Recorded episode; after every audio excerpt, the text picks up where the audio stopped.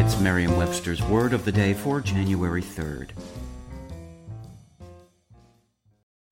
Hi there, it's Julia Louis Dreyfus. You may know me from my podcast called Wiser Than Me, where I talk to older women and get their wisdom from the front lines of life.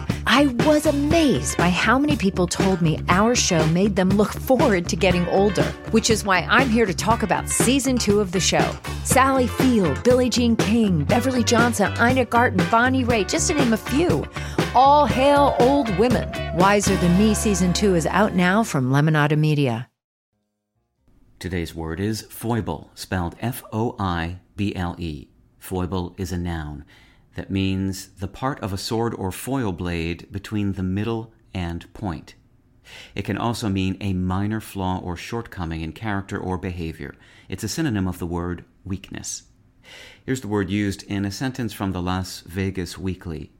Stand up comedians, those unvarnished truth tellers, and astute observers of human nature, are funniest when they mine their own human foibles for laughs, with bonus points for relatability.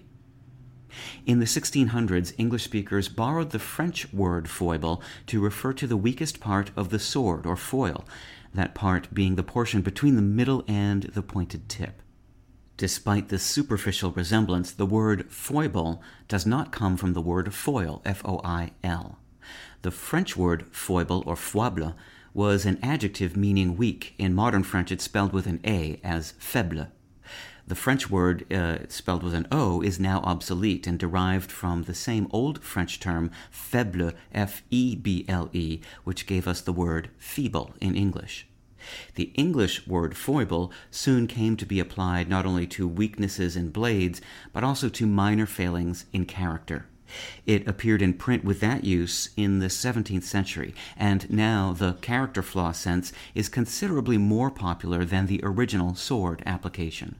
With your word of the day, I'm Peter Sokolowski.